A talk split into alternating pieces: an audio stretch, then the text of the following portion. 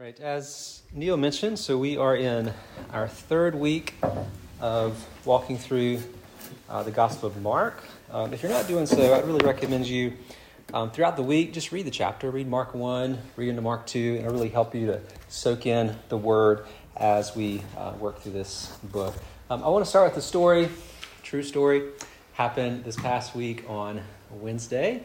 Uh, so we had a pastor friend visiting from North Wales who was passing through Liverpool. He said, Can I stop by? So we had him over uh, for a meal. Uh, known him a few years, knew him I was in Cardiff, but don't know him that well. So, you know, somebody kind of having polite conversation. We had dinner. Then, did, you know, like a cup of tea. So got him a cup of tea. We're talking with our tea. And then we hear, whoosh, glass shattered. Elspeth screaming. We're like, oh my, what just happened?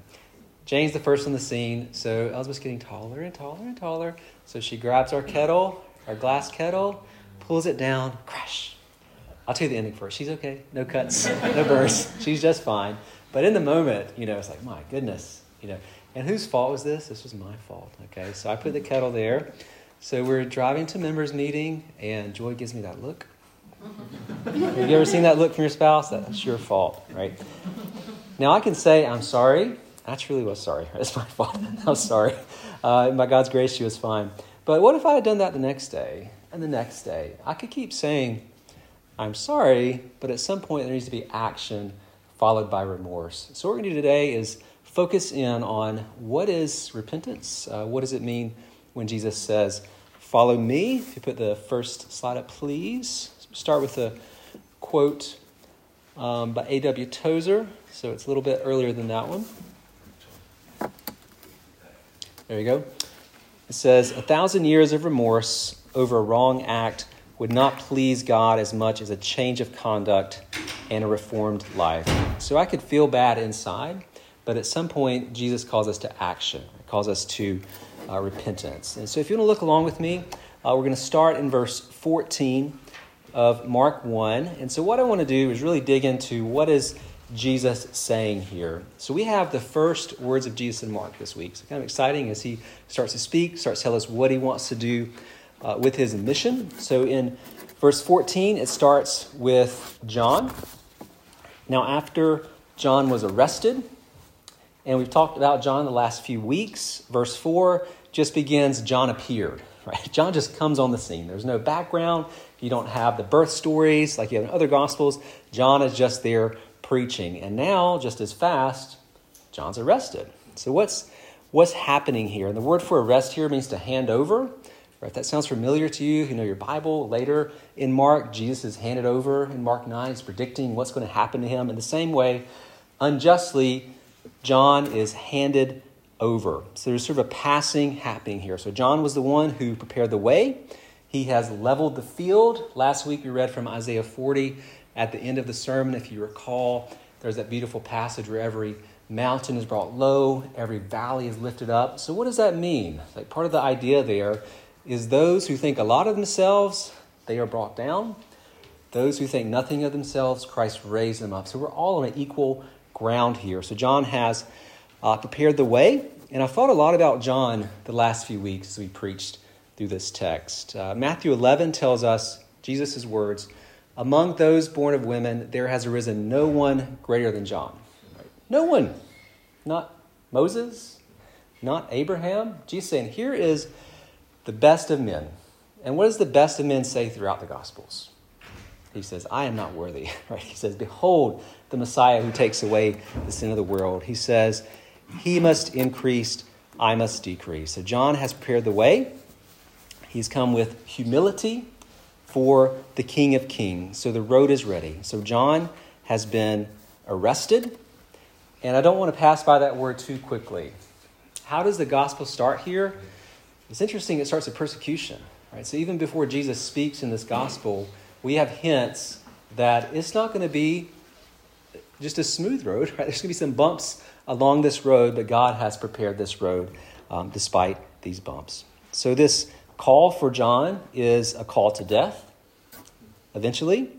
Um, for us, it could be a death to prestige, a death to self, um, often a death to what the world calls gain. Uh, one commentator said of this the arrest of John and the beginning of Jesus' ministry are intentionally correlated to show that the gospel is proclaimed and known in adversity and suffering, not in ease and comfort. So often the gospel comes with suffering. Maybe many of you have known that over the years, having to stick close to Christ through very difficult times. Right? So John is arrested, and now we come to Jesus. It says Jesus came into Galilee proclaiming the gospel of God, verse 14. So we've had this word before, gospel, good news in verse 1. So remember, this is kind of a heading for the book of Mark, the beginning of the gospel of Jesus Christ. Gospel simply means good news. And so, what is Jesus proclaiming? He's come to a new area, Galilee. He is proclaiming the gospel. Um, this past week, when we were on Egberth Road, I was talking to um, a man just about faith, and he said he'd been reading the Bhagavad Gita, and he said, I kind of like it, but I'd much rather focus on this life. I'm not as concerned about, you know, my future lives that might or might not happen. I really need help in this life.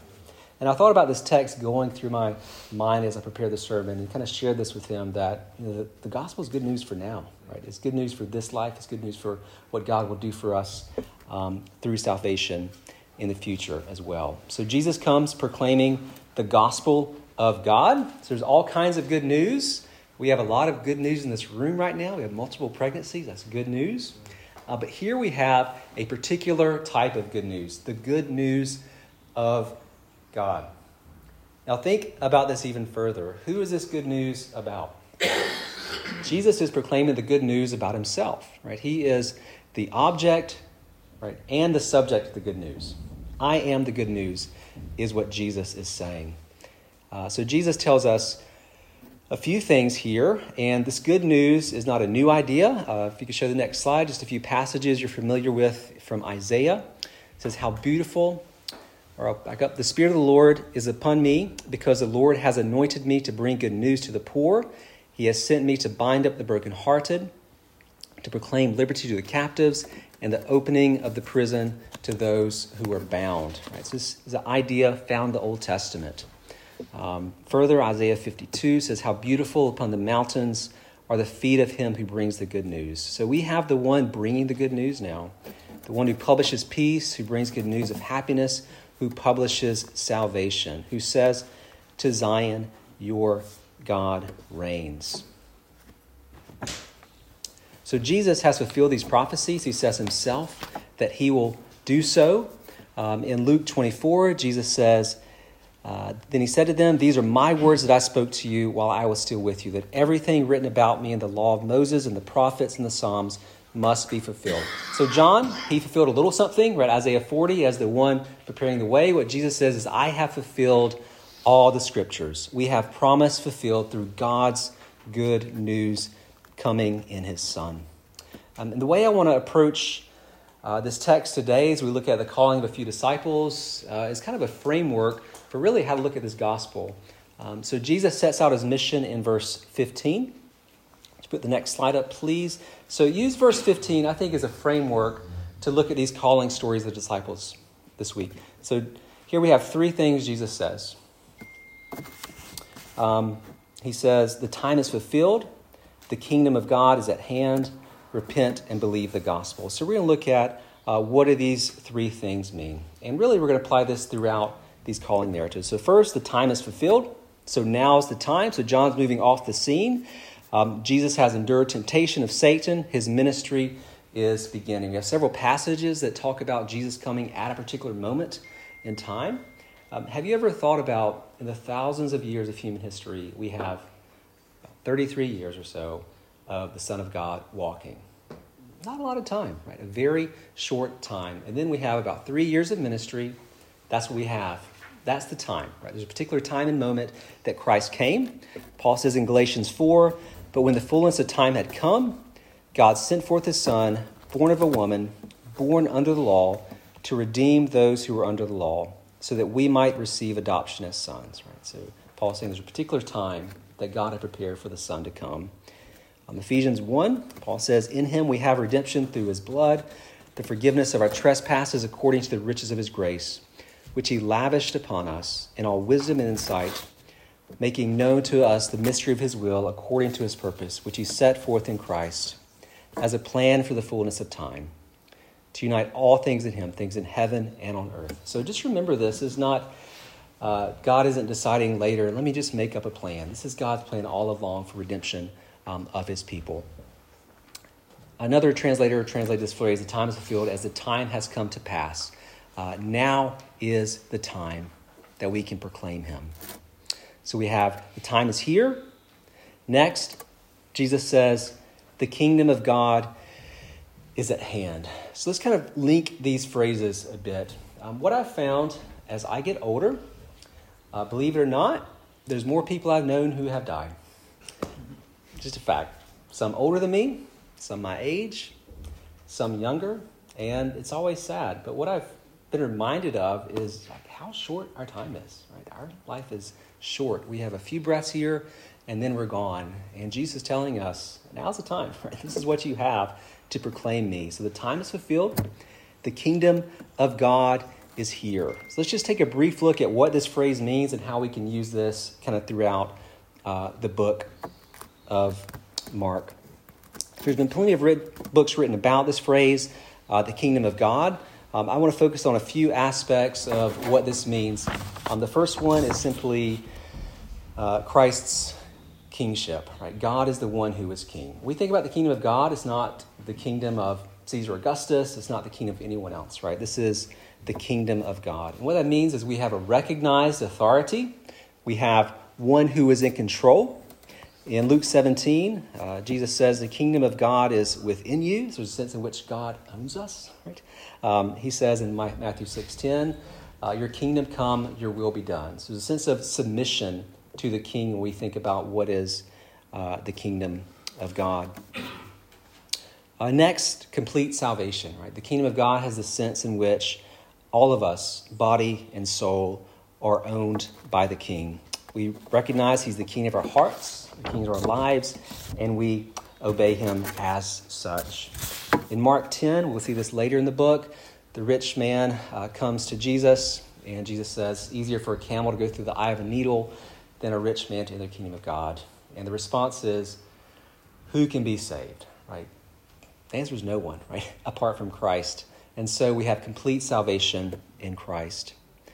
Um, third, there's a sense in which the kingdom of God is given to us, the church. Right? Matthew 16 talks through the keys of the kingdom are given to us, right? We're the representatives of Christ on this earth, and that never ceases to blow my mind that of all the things God could do to save people was to use us, right? Broken people who need Jesus. God chose to use us, his church. And finally, there's a sense in which this spreads out throughout eternity. The new heaven and the new earth uh, will be filled with his glory. Says in Matthew 25, inherit the kingdom I prepared for you. So we're coming into uh, God's kingdom. So these meanings are all related, but there's a sense in which we have to submit to the king. Right? So the time is now submit to the king. Um, so, how are we to do this? Repent and believe the gospel. Let's think through what that means. Right? So, John said something similar. Verse 4 of chapter 1, he says, John was preaching a baptism of repentance and forgiveness of sins. So, here's what John's saying repent and then be forgiven.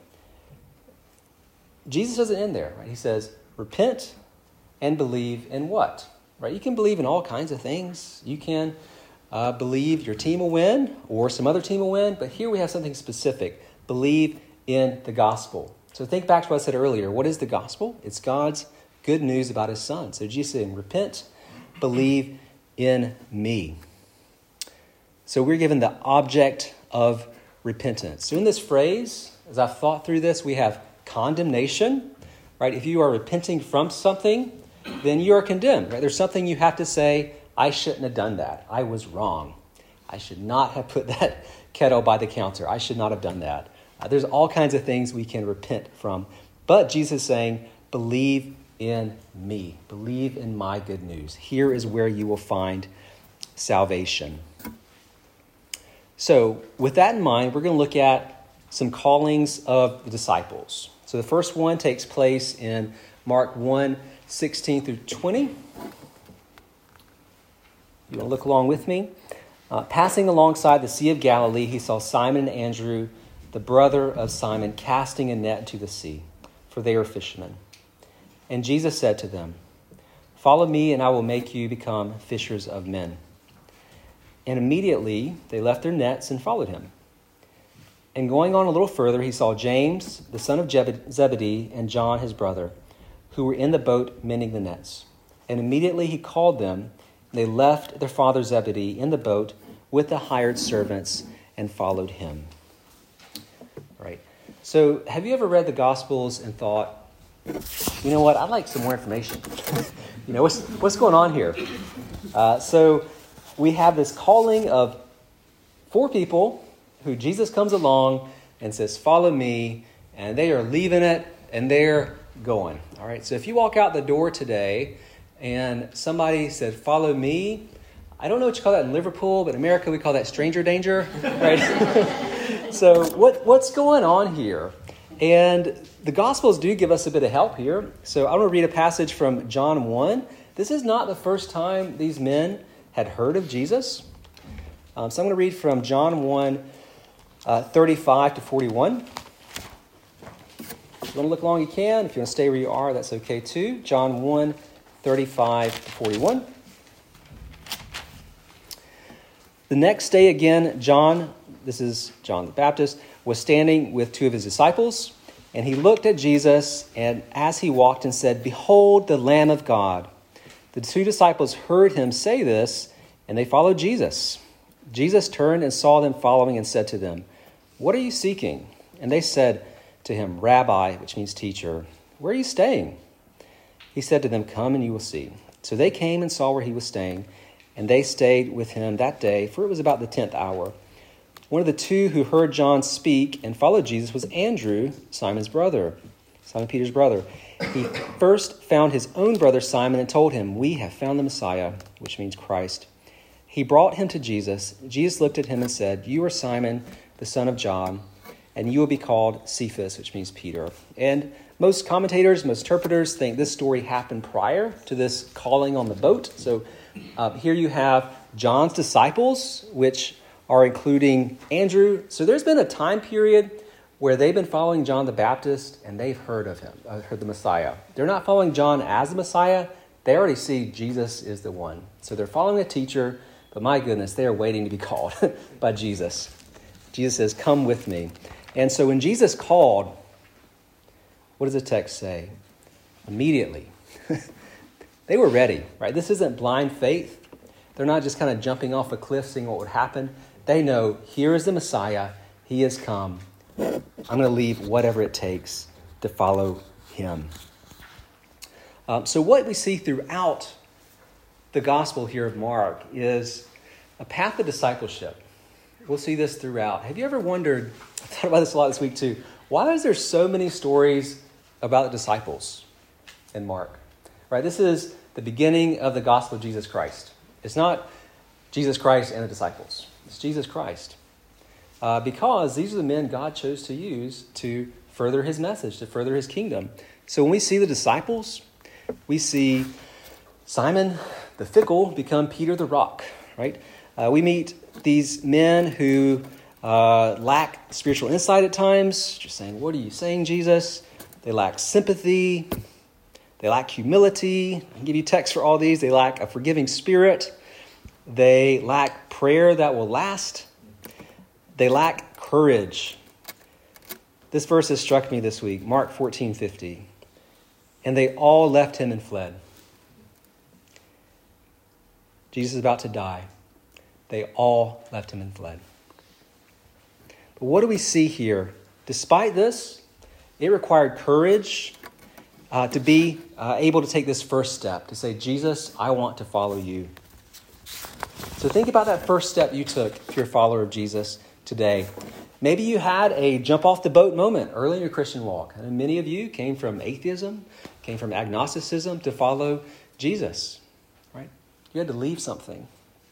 But maybe now we're more like the disciples in Mark 6:35. And when it grew late, his disciples came and said to him, "This is a desolate place, and the hour is late. Send them away to go to the surrounding countryside and villages to buy something to eat." They're saying, "Lord Jesus, I am tired. I am tired. Send them away." Think about where you are today and where you want to be. We have hope of redemption. But that first step in following Jesus, the first step of discipleship is repentance. Repent and follow me. So let's dig a bit closer into what's being said in this text. Verse 17, Jesus said, Follow me, and I will make you fishers of men. So, kind of a fun phrase there. You kind of play around with it. You know, they're out fishing, fishing men. But there is a bit of a deeper meaning to this here. There's several times in the Old Testament where God used an analogy of fishing, but often it's judgment. So, I'll just read one from Amos 4 2. The Lord God has sworn by his holiness that, behold, the days are coming upon you. Listen to this when they shall take you away with hooks, every last one of you with fish hooks ouch, right? There's some judgment happening here. You're going to be taken away with a fishhook. So, what we have here is judgment giving way to mercy through the Son, right? We're gonna, you're going to fish, but in such a way that there's mercy happening here, that these fish will be redeemed through the Son. I, I also love the call and response that we see in this first passage. Follow me, Jesus says, verse 17. Verse 18, they followed him. Then, verse 20, immediately they followed him. All right, so this is our first calling passage. We have the first four disciples here. Our second one, again, keep that framework in mind. Keep it going through your head. The time's fulfilled, right? Jesus says, Come now. Um, Jesus didn't tell them back in John 1, now's the time. He says, This is the time. Come now. What do they do? Immediately. The time is fulfilled. The kingdom of God is at hand. Repent and believe. Now let's look at a guy named Levi. So turn with me to Mark 2. Um, I'm going to start at verse 13. Read through 17. Um, he went out again beside the sea, and all the crowd was coming to him, and he was teaching them. And as he passed by, he saw Levi, the son of Alphaeus, sitting at the tax booth, and he said to him, Follow me. And he rose and followed him. So, kind of similar setup. Follow me. What happened? They followed. We stop there for a second. So, first, who is this guy, Levi? Um, so, this is um, also known as Matthew, the tax collector, right? We see him come up in Matthew, we see him in Luke. So, sometimes he's named Matthew, sometimes he's named Levi, uh, but same person here. Um, and what is he told? Same thing follow me. what is the response? He followed. So as you think through this word, follow me, right? Here in Mark 1 and Mark 2, we have this call given to very specific people follow me. When we get to Mark 10, Jesus says, If anyone would follow me, let him deny himself, take up his cross, and follow me. And I've taken comfort in that this week, right? It's not just this person, if anyone would follow me.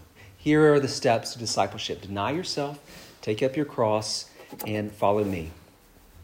In Luke 9 59, this just reads, Then he said to another, Follow me. We don't even know who this person is, right? So here's somebody else, Jesus saying to them, Follow me. In John 10, Jesus says, My sheep hear my voice, and I know them, and they follow me. So, what is following Jesus? Well, it's certainly obedience. There's a sense in which it's an active step.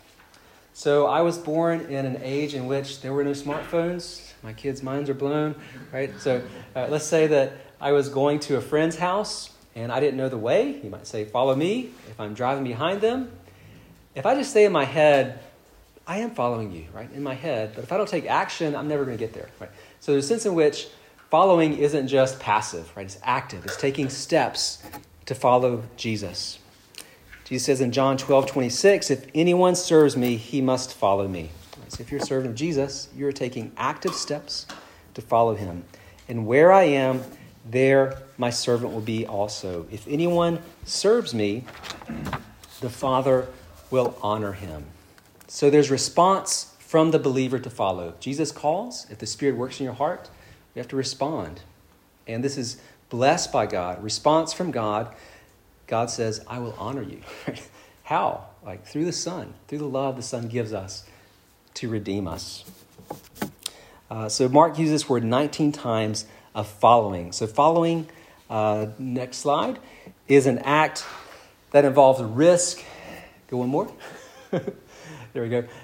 Uh, one, our slides are maybe messed up here. Um, I'm just going to read this quote, it's on there somewhere.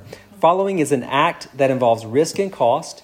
It is something uh, one does, not simply what one thinks or believes. Right? So to give up things for Jesus, to give up sin, to give up pride, to submit yourself to the King, it's an act of risk, right? It was risky for the disciples to leave their boats to follow him, uh, but it's one that God blesses. So this is an invitation as well as a command when Jesus says to follow me. Um, I want to dig just a little bit deeper um, into that phrase. Uh, so Simon Peter is called in Mark 1 to follow me. Um, I want to read some words from John 21 as well. So, John 21, this is post resurrection. So, Jesus appears um, in a very kind of interesting passage. It's only recorded in John. And it says, This is Jesus speaking Truly, truly, I say to you, when you were young, you used to dress yourself and walk wherever you wanted.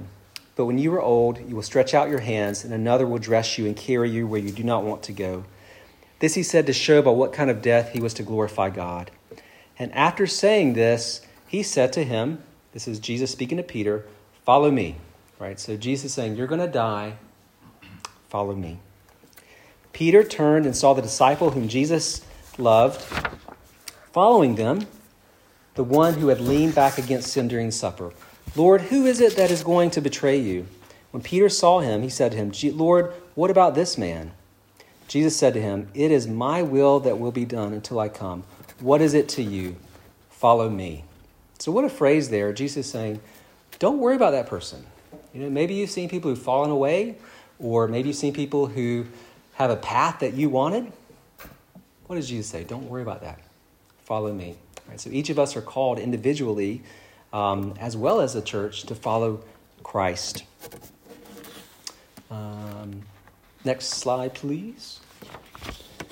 Um, so, what does following Christ mean? We've talked a little bit about discipleship, um, but there's a sense in which it's also death to self. Um, Augustine said, Then after this, the Lord Christ said, Follow me. Not in the same sense as before. So, the first step discipleship, repentance. That's the first steps. But here, when he called the disciples, for then too, he said, Follow me. But then to instruction, now to a crown. So following Christ is not without reward. One day, very soon from now, we will see our reward. So, to kind of bring this in, what I want to do is focus on just what does it mean to follow Jesus in discipleship. So, I'm going to go back to Mark 2 and read that latter half, verses 15 to 17. And as he reclined at the table in his house, many tax collectors and sinners were reclining with Jesus and his disciples, for there were many who followed him. And the scribes of the Pharisees, when they saw that he was eating with sinners and tax collectors, said to his disciples, Why does he eat with tax collectors and sinners? And when Jesus heard it, he said to them, Those who are well have no need of a physician, but those who are sick. I came not to call the righteous, but the sinners. So, a few things to think through first. What is discipleship? What does it mean to be a disciple of Jesus? The next slide. I think the first thing it would mean is we're missing a slide. What happened today. It's okay. Um, keep trying. Back, back, back. Oh, oh, one more. You're doing great, Karis. We'll find it. I'll start talking and then you'll find it, okay? So, the first step is having a relationship with Jesus. What did Jesus do with his disciples? He talked to them. Talk to Jesus. Talk to him daily. Uh, let him know your hurts, your fears, your joys. Talk with Jesus. Uh, second, there was active promotion of Jesus' mission. Jesus said, Follow me, and there was a response. And third, there's total commitment. Right? There wasn't this half hearted, there's total. They left their nets, they left their father. Levi left his table. And how did they do that? They did that immediately. So, this immediately is a favorite word of Mark, and it's worth just thinking through. Jesus called them, they were ready, they didn't sit around, uh, not wanting to alter their life for the King of Kings. And so, here in Mark 2, Jesus goes to Levi's house. We see tax collectors. So, you know, these are folks that um, the Jews did not think well of. So, Levi may have been an an ethnic Jew, but probably not a practicing Jew if he's a tax collector. So So we have tax collectors. We have this class of people called sinners. This is not any type of official class. It's just people who, um, you know, were not, let's say, they were of ill repute. And then we have disciples. It's the first time Mark uses the word disciples. So we have followers coming behind Jesus. And what does he say to them? They're saying, Why does he eat with sinners and tax collectors? And that's easy to think through yourself, right? Maybe you've been there. You know, I'm trying to live a good life. Why is he doing this? Why is Jesus doing this? And his response is he's not come to call the righteous uh, to repentance, uh, but sinners. And there's much irony there because who are the sinners? They're not just the tax collectors, they're not just the sinners, right? It's the scribes, it's you and me. So Jesus has identified himself with sinners and has said, repent and believe the gospel. And I think as we think into the future, again, times fulfilled, kingdoms at heaven, repent, this is sort of a hint at the marriage supper, supper of the Lamb. Right? Who is Jesus calling to the table? It's not the righteous people that think they're righteous, right? It's the sinners. He's saying, Everyone come to me. Um, Revelation 19, just to read this passage, says, Then I heard what seemed to be the voice of a great multitude, like the roar of many waters, like the sound of mighty peals of thunder, crying out, Hallelujah, for the Lord our God, the Almighty reigns. Let us rejoice and exult and give him the glory. For the marriage of the Lamb has come, and the bride has made herself ready. It was granted her to clothe herself with fine linen, bright and pure, for the fine linen is the righteous deeds of the saints. And the angel said to me, Write this Blessed are those who are invited to the marriage supper of the Lamb. Who is Jesus called? Those who are made righteous through his Son, those who have repented and believed in him. So, just to take this a step further as we think through what is a disciple, uh, what is discipleship, I want to end with 1 Corinthians uh, 11 1, where Paul says, Be imitators of me as I am of Christ. So discipleship doesn't stop with just you following Jesus. Christian life is not just me and Jesus, it's me in the church worshiping Jesus. Right? So be imitators of me as I follow Christ. So what we want to do is be people that are following Jesus so that other people see that and also uh, want to follow Jesus. All right, so last slide, if we have it. See what happens? There we go. Good job. Uh, so, what does it mean today for you that the kingdom of God is at hand? Um, how can you use your time and talents to honor Jesus? Maybe there's things you can do through time that you're not doing that would honor King Jesus. And most importantly, have you repented and believed the gospel? The gospel that Christ has come to forgive us of our sins, He's died for us, and He will one day raise us to new life. What do you need to turn from today to turn towards Jesus? And finally, how can you follow Jesus such a way that others will also be led to follow him? Maybe you've seen people who their faith is contagious, right? Maybe you want to be that person, right? How can we be somebody who sees faith in us and wants to follow Jesus more? So, my encouragement today if you know Jesus, be somebody who has an active faith that honors the Lord. If you don't know him, come talk to me. Come talk to Neil about what faith in Christ means. I'm going to pray and then hand it over to Ryan. Um, Father, we thank you for today. God, we do thank you for this gospel you've given us. Pray you'd work in our hearts to draw us closer to you, um, even today, Lord, as we come to worship as your people. Christ, we pray. Amen.